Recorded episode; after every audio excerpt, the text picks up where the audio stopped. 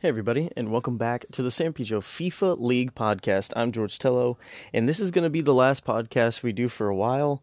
For obvious reasons, we finally have the off season, and it just makes sense to take 2 weeks off, or 2 to 3 weeks off, as we get kind of prepared for the next season. It'll be season 3 for us on the podcast, but it'll be season 9 of the Gaming League. We've been doing this for a while now.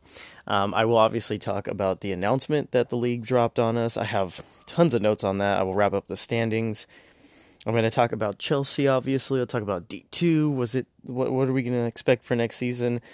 We say goodbye to Robert on this podcast.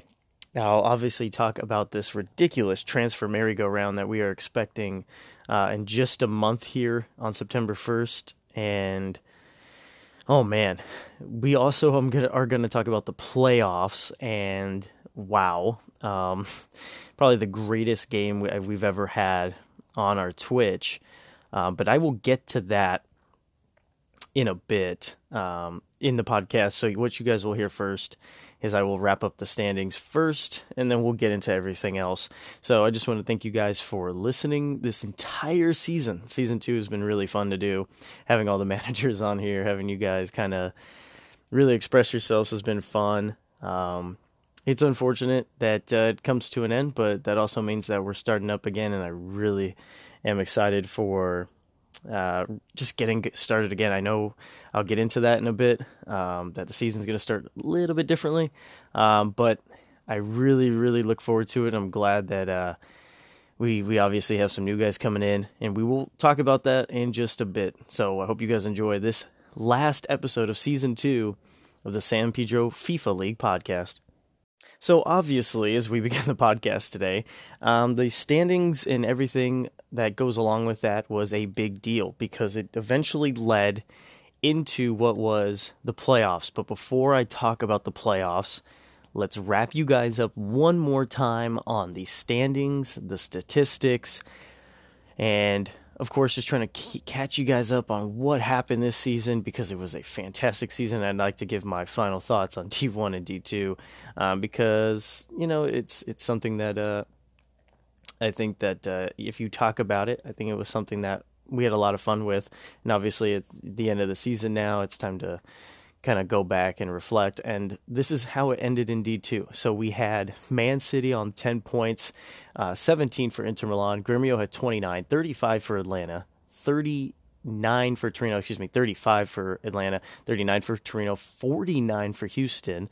Leon with 50, 56 for Al Ain, 62 for Atletico Madrid, sad note.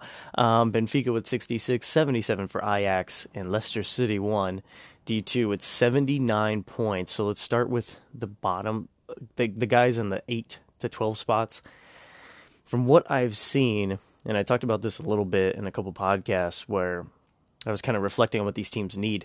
I will go into more depth as we start up again. I'm actually going to be doing, and this is the plan, is to get really individual episodes, and they're going to be bonus episodes. They're not going to be contingent with what I do on the week-by-week basis.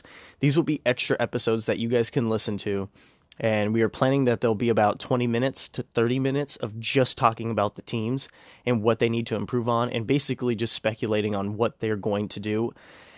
Obviously, I've done business with some of these teams, so I will have some inside information on stuff I know, but I will not have inside information on everything. So it's going to be kind of fun to speculate and kind of throw my guesses out on who is going to go to where.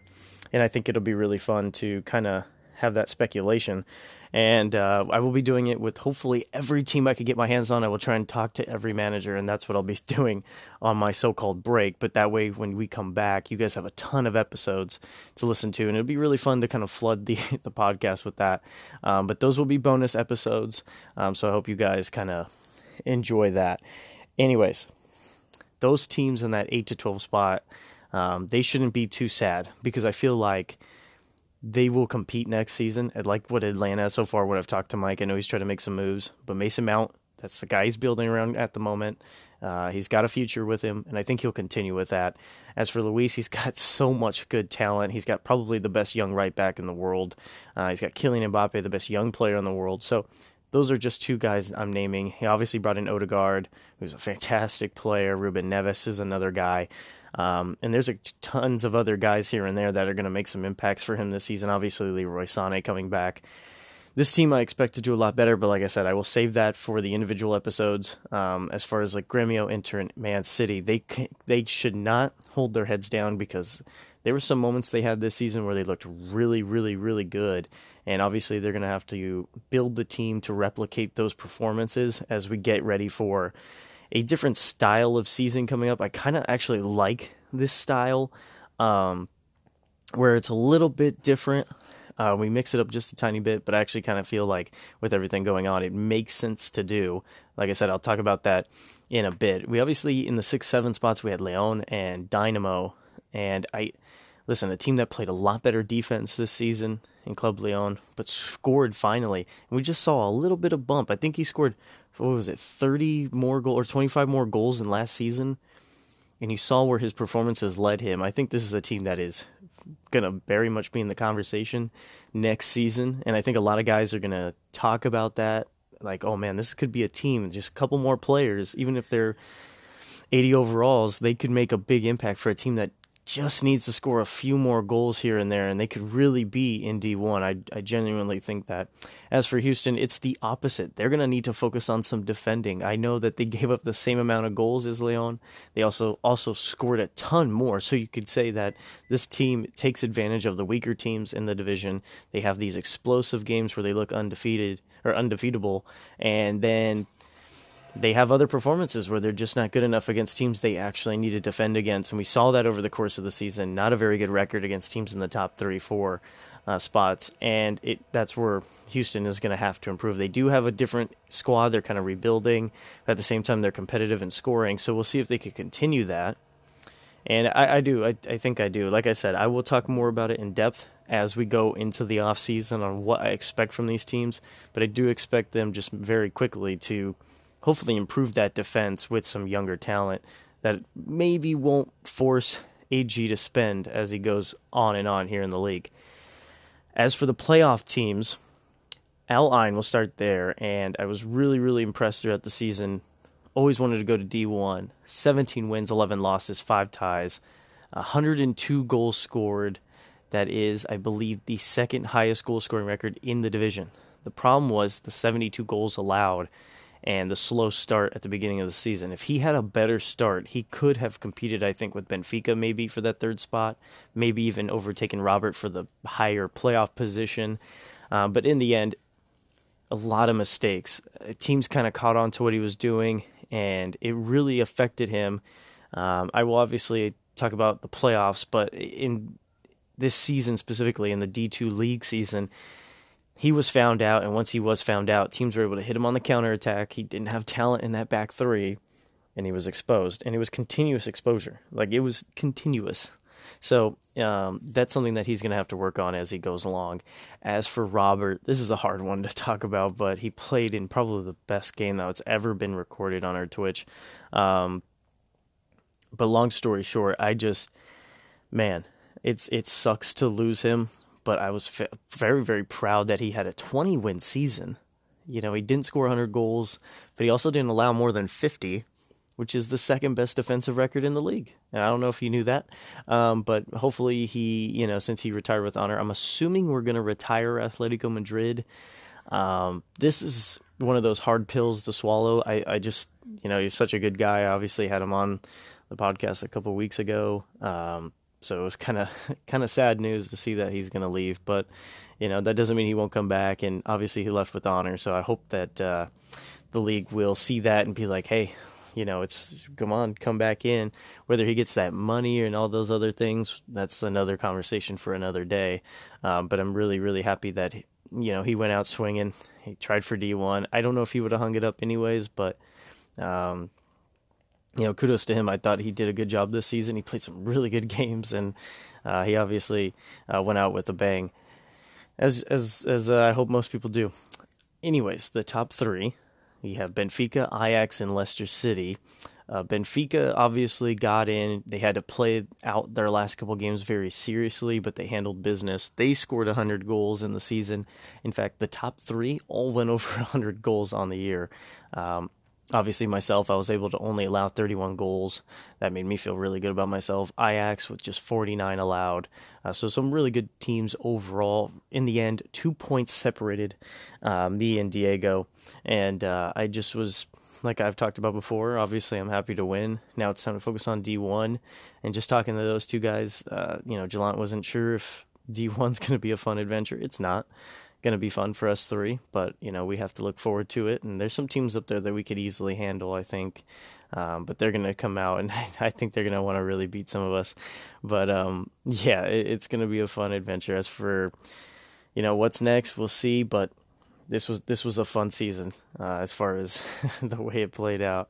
Let's go to the stats now, because there's some pretty good battles that took place. Me and Robert talked about it over the season about our goalkeepers, and David Ospina and Dean Henderson were going at it. And near the end of the season, there was just a run of games where I had just allowed one goal. And I jokingly told Robert, I was like, this is yours now to take. Like, I gave up stupid one goals, a game. And I was just giving up these just stupid mistakes, and the other teams would score. And then Robert went on this run where he's just clean sheet, and then I noticed we were tied, and I did everything I could to get a clean sheet against Jalant in the last game of the season, and I was like, oh man, okay, I can hold on, maybe just one ahead. Nope, Robert gets three more, and he wins that, so kind of cool that he walks off with that. I mean, that's always a nice way to walk off, obviously, in the league, is picking up the golden gloves for your goalkeeper. As for the assists, it was another thing that he dominated. He went with Giuliano to get 19 assists, 18 for Plie, also on Atletico Madrid. You had Palacios of Ajax, Pavon of Benfica, Harry Wilson of Leicester City, Daka right there of Al Ain, with those guys with 17 and 16 for Daka. So these guys made a huge impact on their teams. But once again, look which two players are at the top, Plie and Giuliano, and those guys were so important over the course of the season for Robert. And, I got to say, it just goes to show you have two really good players that can take over a game. They usually end up doing the business fairly well. And you need guys that are going to be able to provide passes. We saw Robert make some mistakes in the playoff game, but during the course of the season, when he was hitting on the counterattack, those two guys, in Plie and Giuliano, everybody was open. Everybody was open to them. And I always thought that was an impressive part of his game. Obviously, he wasn't the most clinical team in the world, but this team definitely knew how to share the ball, and that was what was impressive about Atletico Madrid. On to the goal race, because this is where things were a little weird, because going into my announcement of the seasonal awards, I didn't think that Aubameyang was going to be able to catch Balotelli, but then I realized that AG only had one more game, and he didn't score with Mario Balotelli, which left it open for Aubameyang to take over in the last 2 to 3 games. And of course, what does Jalant do? He's one shy of 50. Obviously, Aubameyang won the Player of the Year Player of the Season award in D2. But let's talk about the top 10 here for a second, because we have Mateta, Raul Jimenez on loan. It goes back to LAFC now, but obviously Ajax had those two guys with 21 goals. Daka of Al Ain with 21, 24 for Emmanuel Boateng, 26 for Boadu. Maximiliano Gomez, who was on Leon, then Atlanta United, had 27, 29 for Giuliano, 35 for Plie, Balotelli had 48, 49 for Aubameyang. These guys, over the course of the season, were just ridiculous. I mean, there wasn't a game that you didn't think they could score in. I mean, in fact, there's 49 goals there for Aubameyang in just 33 league games. That rate is scary. It's not as scary as the guy I'm going to talk about later, but it's terrifying to know that he spent all that money on a guy like that, and it carried him to D1. I don't know if that's a future sign for some of these D2 managers. I think most guys will take the route that me and Diego kind of took, where it's like, we're going to build the team up slowly, and just get guys here and there. and see what the pieces can do for us. But this was a straight up bait and switch. Like, I'm going to get this guy and I'm going to just do everything I can with him. And if he takes me to glory, he takes me to glory. And then there's some other impressive names on this list too, to not pass up. You got Erling Haaland's on this list, Joseph Martinez, Mounier had a good, decent season. I think you'll see these guys' names again, especially Erling Haaland. There's a huge market for him right now from all the rumors I'm hearing. But that's a whole different conversation. Obviously, if he stays on Inter, I expect him to be one of the better scorers next season, because I expect that Inter team to improve, especially now that Marco Reus will be there for an entire season. I expect them to be pretty good. Anyways. That was D2, and I think we all had a really good time talking about the second division over the course of, since its creation. I know guys have come and gone because it's the lower division. I think they get a little bit upset what's kind of taken place, but I think a lot of guys will also be very, very happy with their performances and the fact that they have room to improve. So I really look forward to D2 next season. Speaking of next season for D2, we obviously have Daniel Bryan, who will be Roma FC because Roma will not be in FIFA 21. And then you have Corey, who is joining as well. He is a friend of Dre and all those other guys, the Bakersfield 4222 group. He joins that. He joins in the second division, and he's got some guys on his roster. Just looking through that, just young guys. They're going to take some time to get better, but that's the benefit of playing in the second division, is that you can go about your business and just kind of be like, okay, there's no expectation for me right now. I'm just going to coast. I'm going to build my team. And that's kind of quite the opposite with Daniel Bryan, because he's been here before. I think guys are going to expect him to try and win right away. And the fact that he has openly admitted that he's going to sell players, and you know, I've been in talks with him for a player myself, and you know, I could see why he wants to make these deals. A lot of these players are going to be very good, but you know, he wants to go back to D1. He said it in his just very different interview that I had with him. So I fully expect that he does everything he can to really quickly build a squad, and he's got the young players to kind of sell out and really build a good starting 11. Anyways, we're going to take a break, and when we come back, we'll talk about the first division. We'll talk about everything that took place this season up there because it was a spectacle, to say the least. We'll be right back. So obviously D1 over the course of the season had just ridiculous things happening, whether it was the goal scoring race, whether it is the undefeated battle between Chelsea and Club America, and then we had the rise of a team like Celtic, another impressive season from Barcelona, Augsburg being consistent as ever, still finishing in the top four. But we're going to start this part of the podcast with the stats this time around, mostly because we saw some pretty interesting things happen in the statistical sheets here. We broke a record this year of having 4 different keepers record 10 or more clean sheets, and that's Bernt Leno of Olympic Lyonnais, Kepa Arrizabalaga of Barcelona, Castells of Chelsea, and Strakosha winning the Golden Gloves with 19 of Club America. So this is the first time ever we ever had this happen. Martin Perin of LAFC was just 2 shy of making it 5, but I think next season we could see more clean sheets, only because I feel like guys are going to focus more on defense next season, and with seeing a goalkeeper almost get 20 clean sheets, I think guys will be like, man, this is definitely a possible thing to kind of get some draws, especially against the teams at the top. Staying or surviving in the division will be more of a necessity straight out of the gate, I think, next season, where guys are going to be like, okay, I need to get points now, and I need to hold on to as many points as I can get. Every single game is going to matter until it doesn't, obviously, and you're safe. But I think at the beginning we'll see a lot of teams focus more on, let me just play some defense. Let me just get myself in a nice, comfy spot, especially if they don't think they can win the title. I fully expect guys to go out and do that.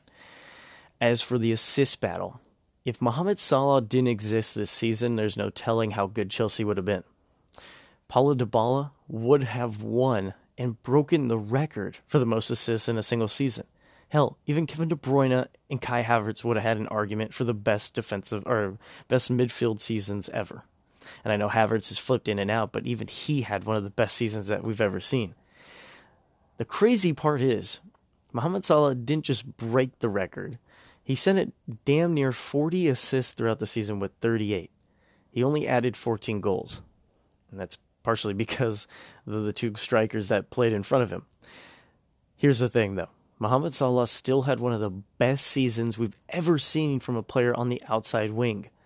I don't think I've ever been more impressed with a guy being able to do what he does. If you look at the top six and guys who are in assists right now, most of them play up front or they play down the middle for their specific teams, whether it's Messi, Ronaldo, Kai Havertz, De Bruyne, Dybala, and Mohamed Salah. Hell, even Marcus Rashford, Heung-min Son, they play in the middle. Douglas Costa's even been used as a midfielder, and Moussa Dembele, who had 18, finishing 11th on this list, tied with Immobile, both strikers.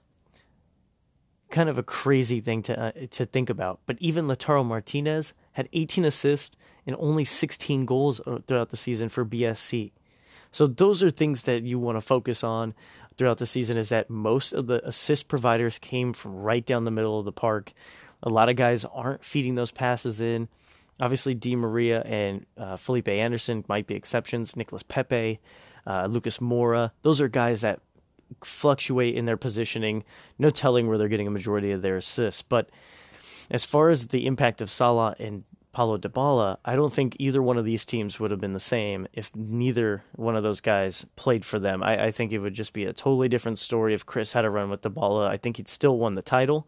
I don't know if he would have won it in some glorious fashion that he did, but I think you have to really appreciate all the effort that he put in with this player.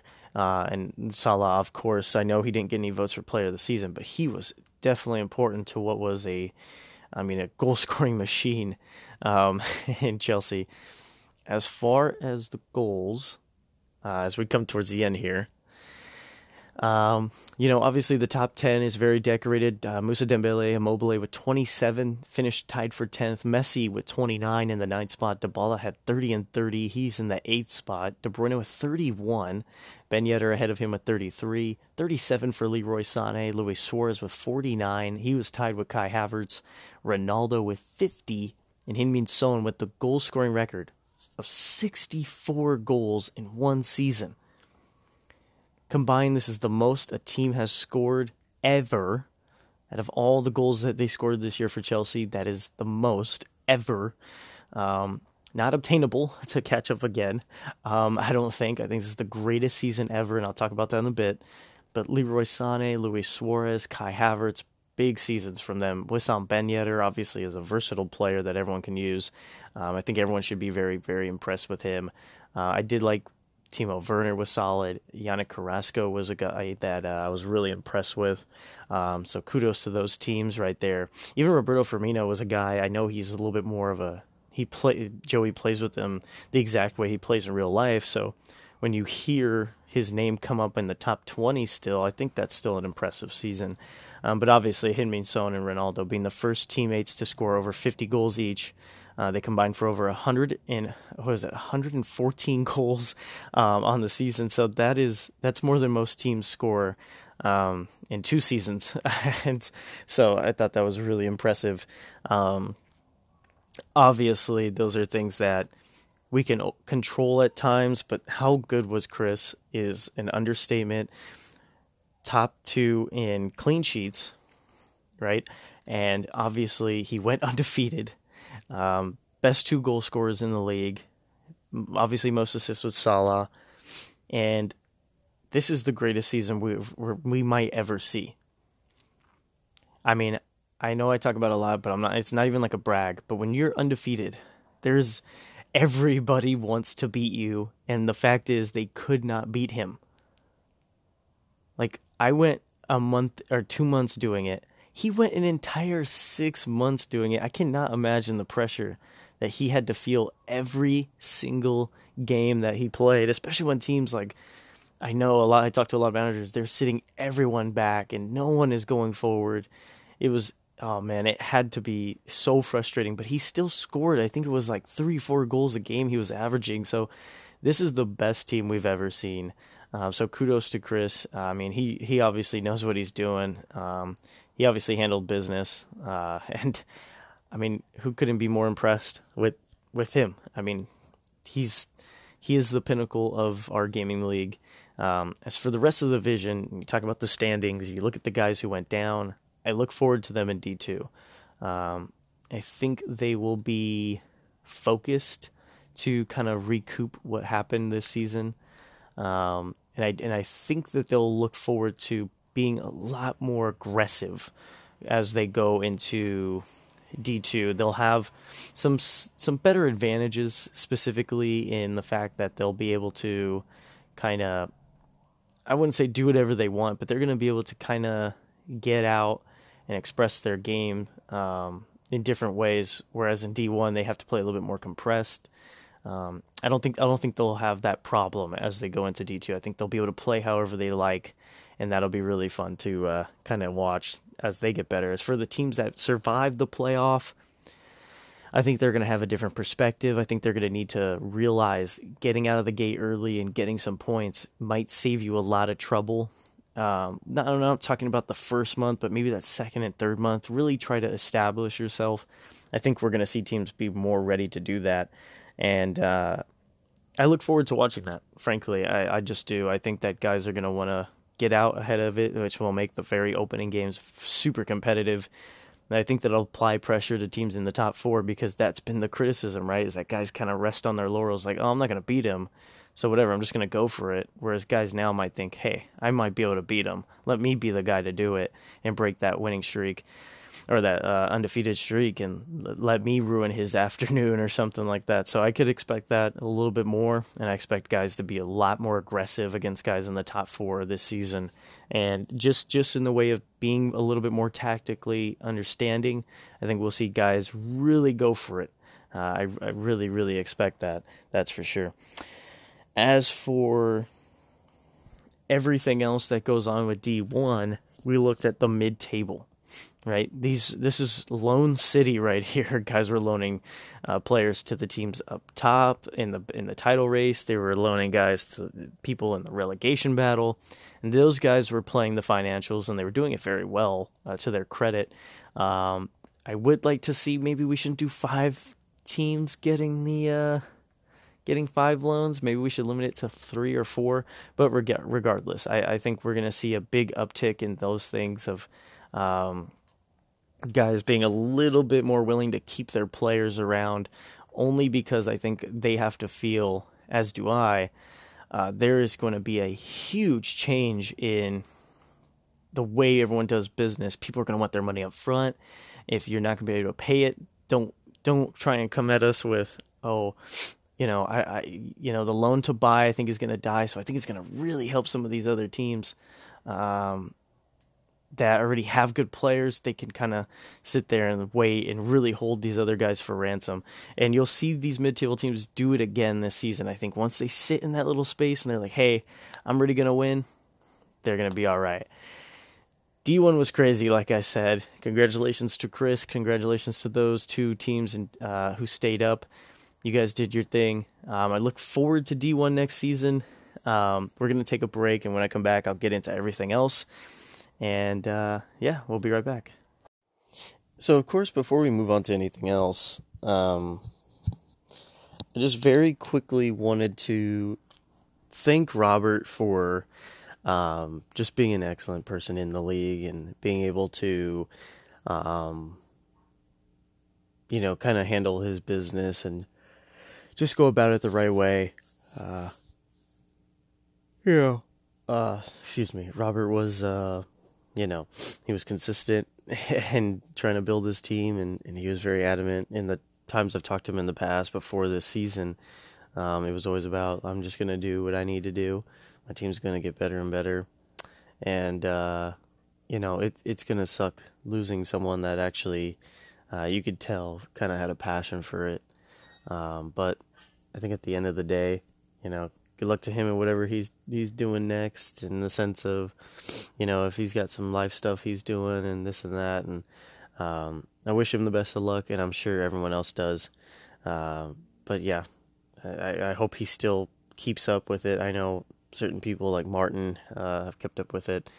And, I do know that we have some newcomers coming in that could fill maybe the void. You know, and hopefully they make the same impact as Robert did. Albeit Robert never got to D1, but he still played in probably one that was the best game I think I've ever seen that we've ever had on our Twitch. And I'm gonna talk about that after this. But I just wanted to take time out of the podcast because it is our last one of the season.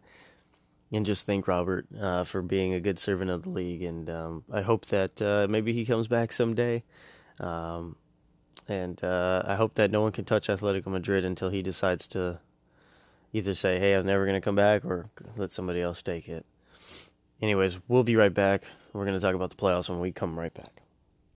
So speaking of Robert and speaking of playing yourself in the D1, this was the Robert's last act, and he was joined by three other teams. Al Ain, which was the other D2 squad. We had Borussia Dortmund, which is led by Wayne, and Atlético Nacional, which is led by David Herrera. And we had some good guys that, we had some good players on each teams. We had Plie for Atlético Madrid, Giuliano. I talked about their accomplishments and how good they were over the course of the season. They were so dominant in D2, and you look at Gaidon, he was able to score over 100 goals with his squad, and I talked about his flaws, but going into this game, you kind of felt like, hey, if he could keep the talent of Atlético Nacional at bay, he might have had a chance, and that's where we're going to start. We're going to talk about Al Ain and Atlético Nacional. Al Ain was the fifth seed, in D2 last season, and he got his opportunity to play the 16th best team in D1, and that's how I'm going to place it, because I do believe these D1 squads were still very much better, and that led to me talking about that 16 spot maybe getting rid of their chance of being in the playoff at all. And well, we've seen why. I mean, it's I know Gaidon is still at a place where he's just like not maybe ready for D1, and I think it's probably best that he stays another season in D2, only because I don't think he's got one talent. You could definitely see there's some FIFA ability there. But I definitely believe that Gaidon needs some time, and once he has that time in the second division, I think he'll be pretty formidable once he does come up to D1, whenever that is. Who knows how next season can go. Because remember, only 3 teams go up, and so far it doesn't look like we're going to make any alterations to that. I know that there's still time. We still have the offseason. New rules are going to come into play. So we're going to see how those things happen. We'll see how things play out as far as that goes. But as far as the 2 playoffs go, Gaidon did not look like himself. The possession game was not there, and this is me talking to him. I was not able to watch it. I had woken up way late because I was exhausted from working overnight. But Gaidon even told me it was not the best performance he's ever given. He was mildly, I think, disappointed in himself, but I think he was reassured later. He talked to me and a couple of the guys when we were playing pro clubs, and you could tell that like he's a little upset, but I can't blame him for being upset. I don't like losing either, but I think he really came on late in the season throughout the second division, and I think that hurt him.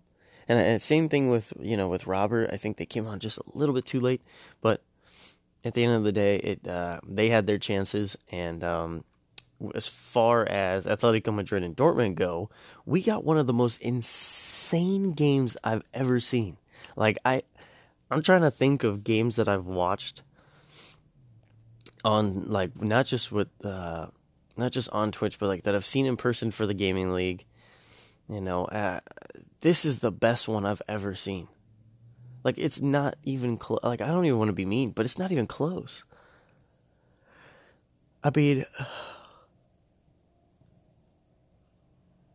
sorry, I'm yawning. A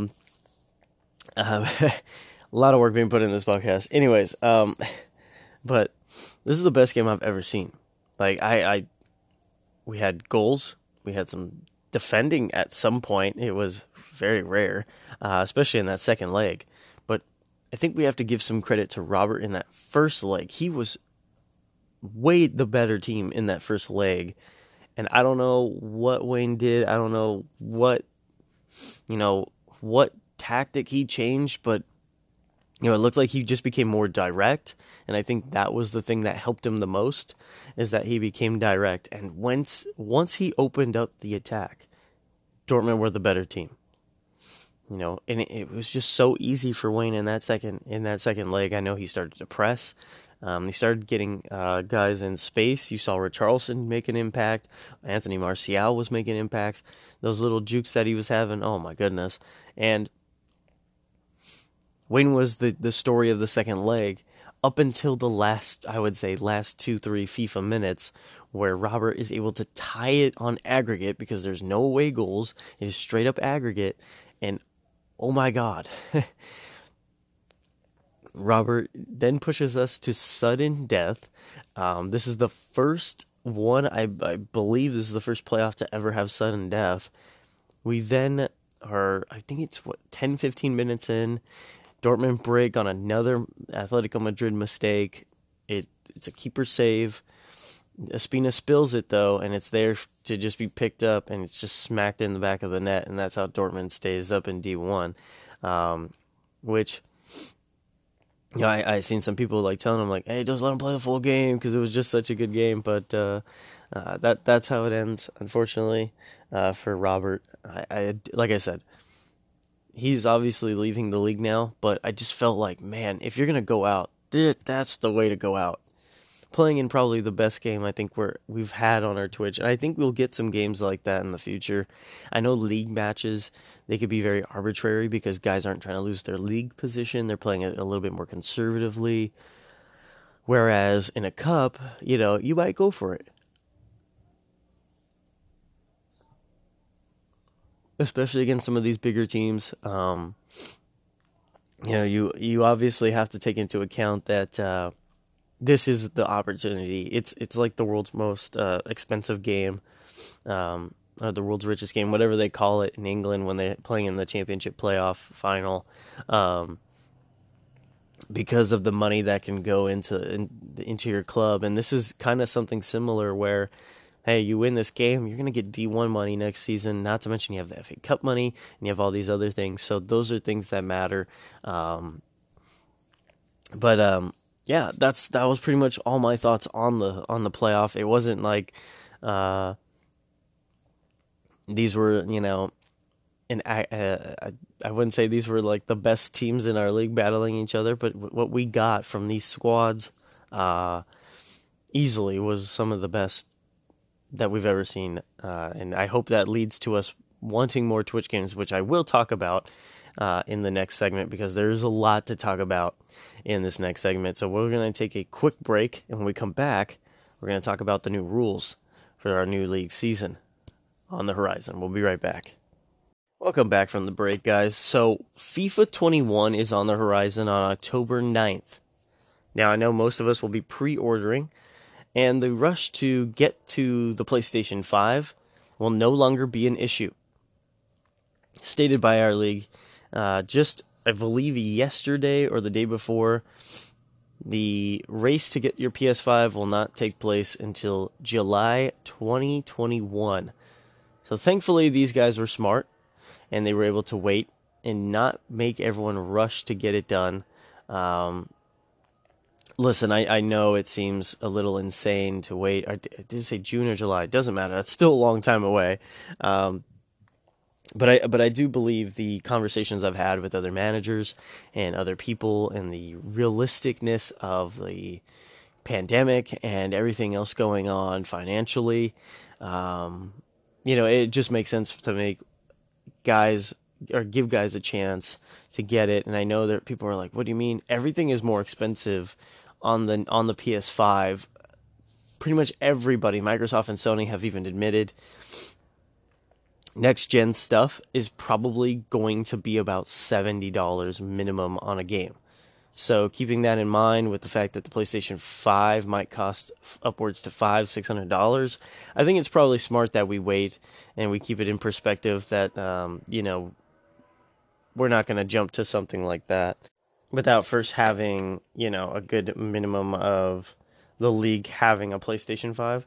Sorry about the scratching there. I just moved to my desk. Anyways, let's get into some of the new rules that we will have, or excuse me, an update to the new league calendar, as I wrote on my notes.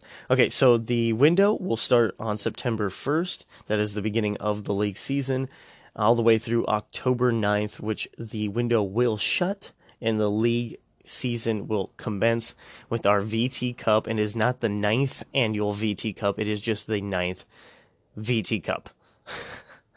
And that will take place on the 9th through the 18th. So I imagine it is going to be one of those VT Cups where it's very much a learning experience. We've done this in the past. We didn't do this the last two seasons because we were able to time out the league season a lot better, whereas I know in the past we've taken a month off to practice FIFA. So I kind of like that we're just being tossed into the fire, and I enjoy this kind of a little bit more. Everyone has a level playing field, because half the time, even if you get the demo, it doesn't mean jack shit. So anyways, let's move on to the next point I have here. VT Cup, like I said, the league season begins officially on October 19th. So you got to get yourself together here, because even though in my talks with Trey, I told him in the past, I said, hey, man, you're going to have to push back this league season just a tiny bit. Give some guys some chances to play the game now that it's going to be coming out a little bit later. This is more than enough time. You have more than enough time to get yourself together.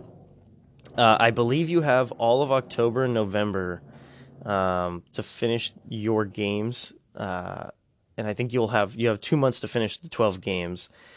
And then the good thing is that the FA Cup will not begin until November. So we're going to encourage everyone to finish their games in October ASAP. That is something that I think is pretty cool. And the group stage will eventually commence in January. The table placement will pay out funds now, and the rest will go to the end of the season for those who make it further. This is to compete or complete a thing, an idea that many people have had, I think, on the board in the past, and some things I've overheard from other board members. They want to compete. They want to keep competitive balance throughout the season, and that is something that is important to, I think, especially some of the guys who have been in the league a little bit longer. They probably should not have those advantages throughout the midseason window because they've been here longer. Maybe the first window it makes sense because they earn that, but having this in the middle of the season to where guys aren't getting that extra money during the midseason window. Also, another good thing that the payouts coming at the end of the season will do is that not only just because it helps the window, but because it'll keep teams from overspending, and I think it's going to save them from themselves. Especially those teams on the lower end of the table, I'm sure they'll feel like they deserve more money. If they get further in this and they need it for, you know, survival in the relegation battle or something along those lines. And that might be the only con I have to this. But other than that, I think guys are going to want to be, they're going to be okay with, hey, if I finish higher and I'm getting promoted into the, you know, knockout stages, I think some guys might even be okay with that only because now they don't have to necessarily go crazy focusing on the window. Which is fine. I mean, the midseason window most of the time is a bunch of loans, a lot of snarky deals, and I think the league kind of might, I think subconsciously for them and the way they want the league to go is avoiding these ridiculous deals, and that is how you can do it. You can make everyone's money go to a later time, and having this at the end of the season. And I apologize for all the noise. I don't know what everyone woke up with in my area this morning. It seems like not. Just make a lot of noise today, I guess, is their goal. But regardless, you know, as far as the end of the season money going to that, I think it's kind of cool that all the money and what you've done over the course of the season is heading towards, heading to you at the end of the year. So now you can have your league, you can have your FA Cup money, and all that will come at the end. And I think that might be a little bit better. And remember, it's not all the money. It's just whatever you get for advancing. And I'll talk about that in a second here, because I just think people need to understand that wherever you place on the table, you're going to get paid out immediately. So even if you're not good in the 3 and 4 spots and you don't go into the knockout stages, you're still going to get your money ASAP. So you don't have to feel bad about that. You don't have to panic and worry about things like that. Where I think guys are going to panic is the guys who make it to the round of 16 that are probably on that fringe level of, hey, I might get promoted, I might get relegated and I might need this extra money. But like I said, that is the only thing that I think that guys will feel bad about. I still think that this is a good idea, waiting in and making everyone wait to get their money until the end of the season. That way, that big window is the off-season window. And I just think that makes more sense to have that window be a lot bigger. That way, there's not a lot of roster changes going through, kind of like in real life. And really, the mid-season window is perfect the way it is because it's just a little bit over a week. Because we now have new dates for it. It's January 18th to the 31st of January. So January will officially be the ending of the group stage and the last chance for a window. Unlike in the past, whereas we finished the FA Cup and then boom, there's the window. This time around, the window will come before the knockout stages and what is really the business end of our league season. And in reality, this is way better because now it allows teams to gear up for the round of 16 and etc. Whether even in the league, it allows you to gear up appropriately. Hey, I made it to the round of 16. I know I'm not going to get this money anyway, so let me pay it forward. Let me go out and get someone that I know I'm going to be able to really get a cash advance on now, in the sense, like, hey, let me use the money I just got from the FA Cup and the group, just qualifying out of the group stages. I'll spend this because I know if I'm going to get to the final, I'm okay with making some of this money back. I think that'll be the mentality of a lot of these guys. But like I said, the window is from the 18th to the 31st of January. That's how you want to kick off this first season with FIFA 21. A lot of improvements are going to be happening at that, or upgrades, I should say, are going to be happening for the for a lot of players in FIFA in that time. But also, we're going to see a really weird season in real life as well that will affect how guys are going to buy their FIFA players. And what I mean by that is that the season is going to start on the 29th with the Community Shield in England. A lot of these other leagues are going to agree to start their leagues up again. And the reason why is the TV deals have not expired for a lot of these leagues, and they will demand that, hey, you're already playing. I think a lot of the leagues and the FAs are going to say, we might as well just keep rolling because we don't know if we might have to stop again. And regardless of whether you believe science or not is real, they are getting into their third trial, and that's a good thing and all, but you guys got to understand, if any of that fails, they have to go back to square one, and that could lead to being in chances are we might not see crowds, and I think that's where we'll still keep seeing the transfer market values of certain players be affected, and team spending be affected. But other than that, I think guys will still be very happy with the fact is people want money for their players right away, and that is the change. And by doing what they did and giving the money at the end of the season, this will pretty much limit how much teams are going to be willing to loan players out because they will not see that money until the end of the season.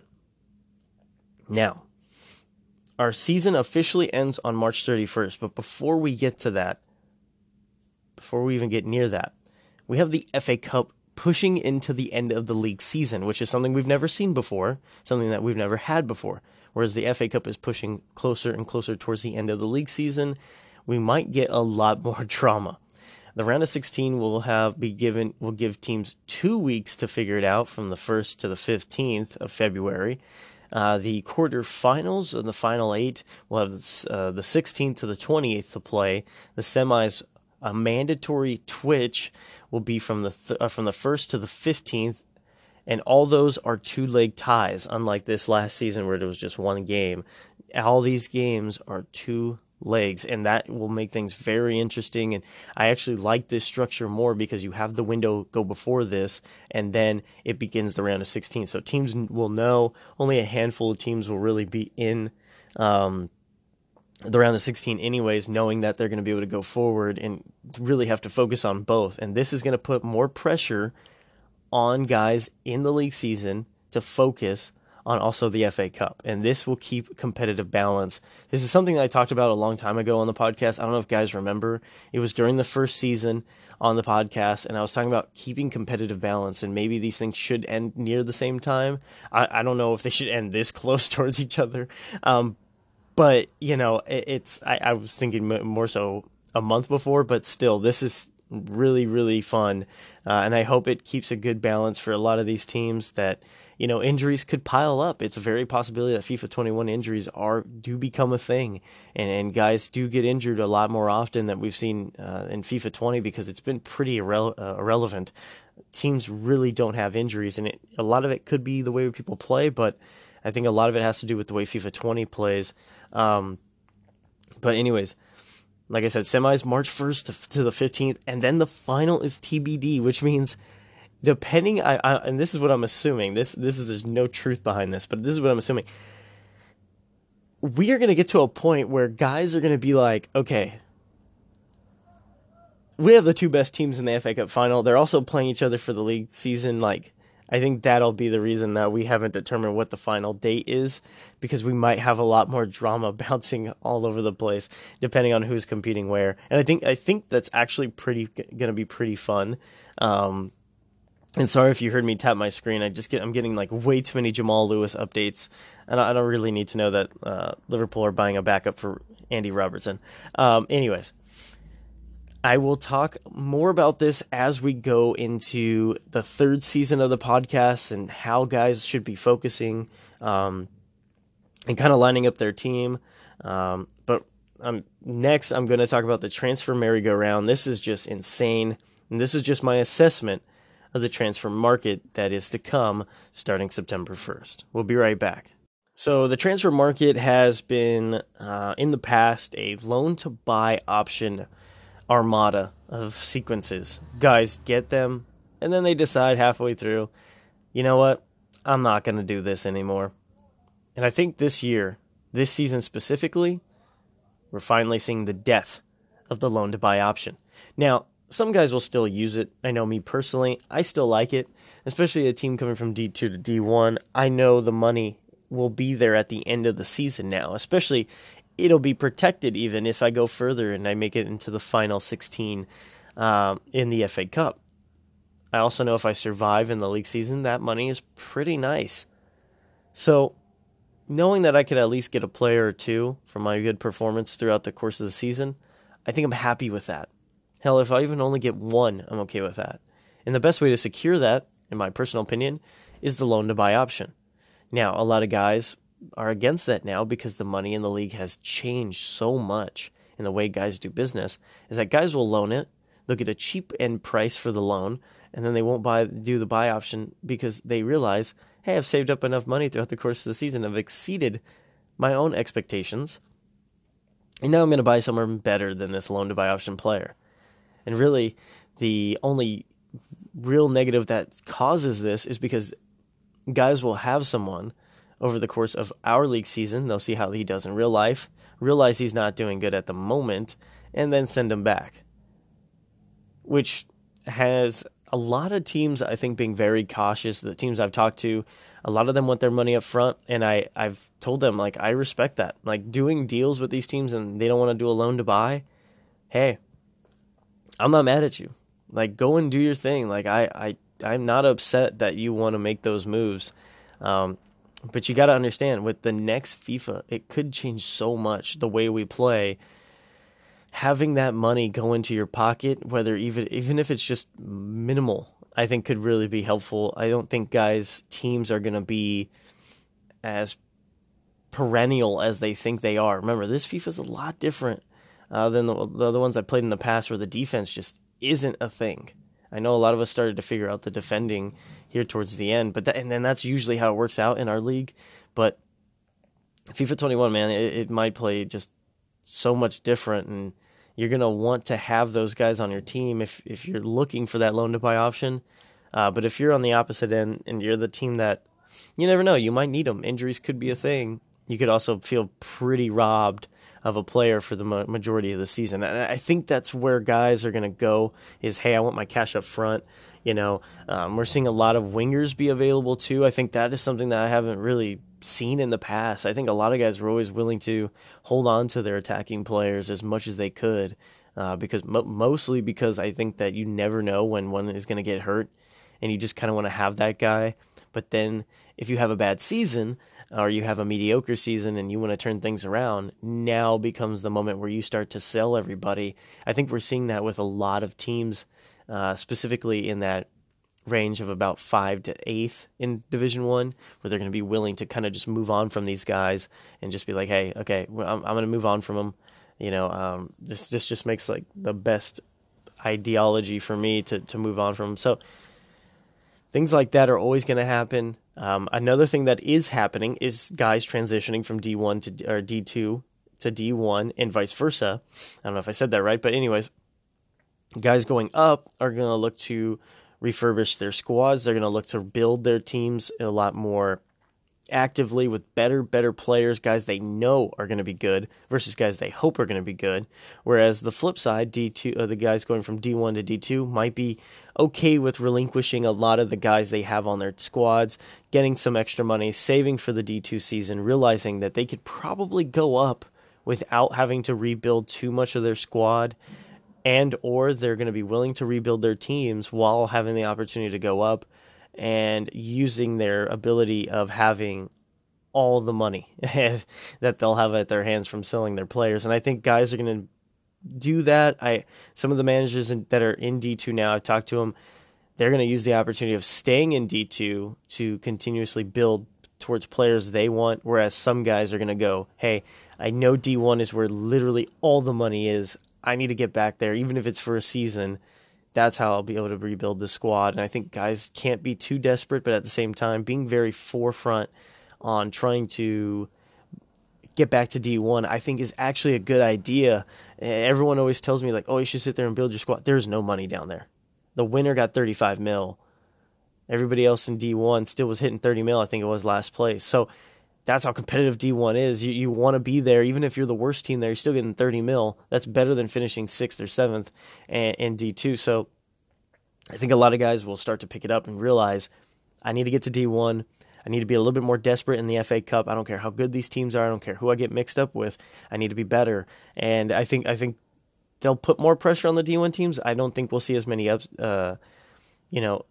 anything too crazy happen upset-wise, but I just think guys are going to be more willing to go for it in the FA Cup and early on in the D1 and D2 seasons that most people won't expect these teams to do anything, but the teams themselves will probably feel like, hey, if we go for it now and we obviously settle into a position, I think that's where guys are going to go.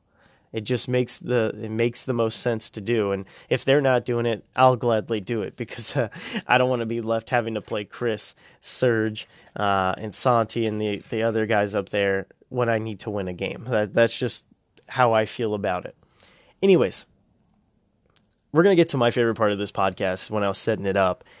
And if I sound a little bit more enthusiastic, it's because I had to deal with all this stupid sound in my neighborhood, and I was trying to talk lower and more into the mic so that way you guys wouldn't hear the noise, and you probably heard it anyway, so I absolutely failed. Anyways, after the mini break I'm going to take, we're going to get to one of my favorite things of the year, of the league season. It is the team of the season for both D2 and D1. We'll be right back with that. All right, people. It is finally time for the team of the season for the 8th San Pedro FIFA League season. I know a lot of you love knowing that your guy was in the top 11. I didn't do benches, so this is purely the top 11. D1 was all voted for. This is 100% the manager's votes. The D2 one was me, and only me. I could only take responsibility for it. But I did use some indifferences if guys got player of the season votes that held up over statistics because that made overall impact. Statistics weren't a main drive, but it was who and what team they were on, and that kind of impacted them and how it impacted them. So as far as D2 goes, we start with the goalkeeper, and that's Dean Henderson. Dean Henderson just missed out on player of the season. He is of Leicester City. In total, over the course of the season, had 15 clean sheets. That includes the FA Cup and the VT Cup. He is joined by Calero, his center back, also of Leicester. Let me not butcher the first name, but I think it's Timo Kehir of Atletico Madrid, and Kamara of Ajax join in the back three. I'm doing a 3-4-3. But this is the one that you guys actually care about here in D2, and it's the attackers. So we're going to start with the midfielders, though. Harry Wilson of Leicester with 14 and 18 over the course of his season. Giuliano with 31 and 19. Obviously, he had some player of the season votes, but he was an easy pick to put in here. Andres Iniesta, 14 and 15 of Houston. I just think the most pure end passer, and at his age, doing what he's doing for this squad, I mean, you could not be more impressed with it. He obviously made a huge impact in this Houston attack, and going 10, having a guy almost go 15 and 15 at his age, and if you looked at everybody else, there really wasn't many guys who dominated this much like Iniesta, so I was really happy to find him on this list. And then McAllister of Al Ain with 16 and 12 throughout the course of the season. Al Ain had a lot of contributions from a lot of different guys, but McAllister was the creative playmaker, and if chances created was some stat I could see, I could almost guarantee you that McAllister was one of the top guys in creating a lot of chances. He was very important for this Al Ain team. But let's get to the top three. Alassane Plie with 43 and 23. He was the third highest goal scorer throughout the course of the season. He is obviously on this list. He leads all the strikers in the league, in this division, excuse me. I keep saying league. In this division with 23 assists. That's the best out of all the forwards in this division. Obviously, Atletico Madrid is out of our league, but this is a good way to go by picking... by having three guys make it into the team of the season. Mario Balotelli, second in the player of the season award, gets 52 and 17 on the season. Houston with their second player in the team of the season for D2. And of course, the player of the season himself, Pierre-Emerick Aubameyang, 53, 14 for Benfica. And those stats, guys, are over the course of the season. That includes the FA Cup. So a lot of these guys, you're like, what the heck? Those stats don't make sense, because Aubameyang only, had so many goals. But I am very, very proud to say that we put together, I think, a pretty good team. I think this team would win a lot of games if someone had them. I don't know about running a 3-4-3 with this squad, but I digress. I think this is a pretty good attacking squad, and I think the guys who got players on here should be pretty happy with their performances. I actually look forward to doing the D2 stuff next season, because I think there's going to be a lot more of more competition. I think there's going to be more parity. I think it's going to be a little bit more even. I don't know if we'll have teams breaking away. Maybe the new guy, Corey, because he might be able to surprise a lot of people. And I've heard some really good things that he's a pretty competitive player. So I think other than that, I think look forward to seeing a lot of mixed names next season. But as we always find out, there's always one team that has those 2-3 guys that just take up all the stats. Anyways, let's get to my favorite one, the D1 team of the season. And I know a lot of you guys are going to be in my comment section after this, probably ready to be upset.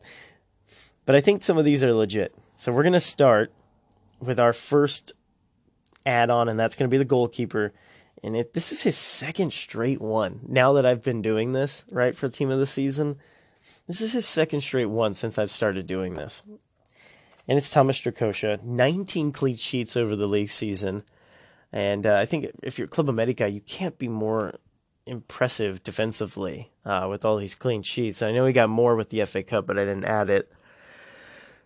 But, oh my goodness, like, this guy continues to rack up clean sheets over, I know it's been a 2-3 year span for Serge where he's been able to hold clean sheets, but now we're getting into territory where it's just super elite, and it's very, very impressive. Joining Strakosha on this list is Virgil van Dijk, obviously. You get almost 20 clean sheets. You got to have your defender in there. Voted, though, pretty much the other two votes were Skriniar of Tottenham Hotspur, and Aaron always gets one guy, I think, every season in this thing, and this time it's his defender. But you know, having an 86 overall defender will do that. Sergio Ramos of Augsburg was the last voted in defender. It is his first time on this list, or on this team of the season, and I'm pretty happy with the votes for that position in defenders. I think you guys got it right. I think Van Dijk was the only lock that I could have probably told you before we did it. Obviously Ramos and Skriniar, I was a little surprised, but at the same time, looking at it, there's not many good center backs in the league that just blow you away like those guys do. So I guess it makes sense. Let's get to the midfielders, because this was fun. I had a lot of fun doing this. I think guys are not going to be happy with me either, but also we get into these discussions of having the midfielders be so good. And sorry if I cut it right there. There was so much noise. Stupid truck drove by. I probably should close the window. Anyways, I'm trying to finish this before more people wake up. Anyways, let's get to the midfielders, because we had a good time voting for this. And like I said, this is purely voted on by the managers. But let's start with Kai Havertz, 49 and 25. Oh my goodness, what a season for him! I think you can't say you're not impressed with the way Barcelona have used him and used Paulo Dybala. Obviously, Kai Havertz is the main man on this team, almost scoring 50 goals from pretty much the second striker spot. He kind of gets to do whatever he wants, and really he makes that impact. And obviously that's why he's so sought after in real life, is that he's just so versatile, and he obviously has some amazing passing skills with that pace, and you see it make that impact. And for Evan's squad, and he's using him just so easily. It's honestly super annoying. Anyways, Carrasco was one of my favorite ones to put on here. 24 and 9. He led the way for LAFC, which was a struggling season for them. They didn't really get their feet off the ground, but they didn't struggle in the sense that they put too many losses in a row on them. They did look like a bad team for a while, but then they started to get it together again, started winning some games, and they did a good job of really recovering at the end of the season. Where I think Carrasco was making that impact was that he was kind of being used as I think a cam in some of the games, and then out on the wing, so you really had a guy kind of moving around the park. And I think anytime you do that with a player and he still makes a really good impact, I think you could be very happy, especially if you're a team like LAFC, getting all their guys back that they sent out on loan. As for the next guy, well, this guy only broke the record for the most assists during a season, and that's Mohamed Salah. I don't think a lot of guys thought he wasn't not going to be on here, but Chelsea get their first guy on here. And, of course, he broke the assist record, and I'll talk about the guys he passed the ball to. Probably very much so in a bit, but you know, having a guy break a record like that, I just think that you can't not put him on the list. He was so good, and obviously I expect his numbers to obviously drop from having 38 assists, but knowing Chris, you never know. You might have him do even more with him. Anyways, the last guy is Kevin De Bruyne. I don't think many people were expecting that. He had the most votes for this particular vote. He is on Club America in our league, 31 and 25, just 5 assists shy of a 30-30 season. Very impressive for him. A lot of us would have expected more, I think, from De Bruyne, but really the way Serge likes to play, everyone kind of gets a shot to score, especially if you're in that front three. I think a lot of guys get their opportunities in the midfield, but not nearly as much as those who play in the attacking third more often. Anyway, speaking of those guys who play in the attacking third, let's talk about those who finished in our votes the highest. And I was a little surprised to not see my boy Cristiano Ronaldo on here. Kind of disappointing how good he was. I was going to pencil him in until I saw the vote, and I was like, oh, shit. He didn't get voted in.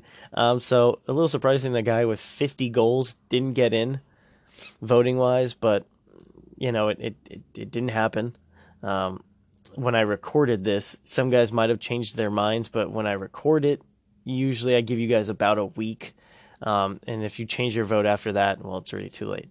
Anyways, I have Leroy Sané, 37 and 9 for Arsenal. He was obviously the breakout player of the season, and oh my goodness, what an impact he made for Arsenal this season. I know they weren't very bad. They were a little bad coming towards the end and being consistent, but they weren't bad at the beginning, and they looked like a legit team at the beginning, the way they came out of the gate swinging. It just goes to show you how long our season is. Guys can't really sustain that for forever. It's easier said than done, but one guy who did sustain it, who was a little bit older, was Luis Suarez. I was happy to see him just one goal shy of 50, 13 assists to add on for this Wolves team that really relied on Suarez to be their main guy, scoring the goals. You know, you couldn't be more happy for him. And in my opinion, it's good to see a different guy besides Ronaldo make this team. I know who's taking his place really broke the record, but seeing Suarez get on here, seeing Sané get on this list, because you guys recognize the impact they made for their teams, I think she goes to show you guys are actually maturing when it comes to voting, which is nice to see. I gotta say, it's about damn time. Anyways, our last one isn't a surprise at all. Heung-min Son, 64 goals, 22 assists. By the way, I talked about how good Ronaldo and Son were together, but Son individually, 64 goals, breaks now the goal-scoring record, and that is where we are now at 64. I've already talked about how great the season has been for Chris and how dominant he's been.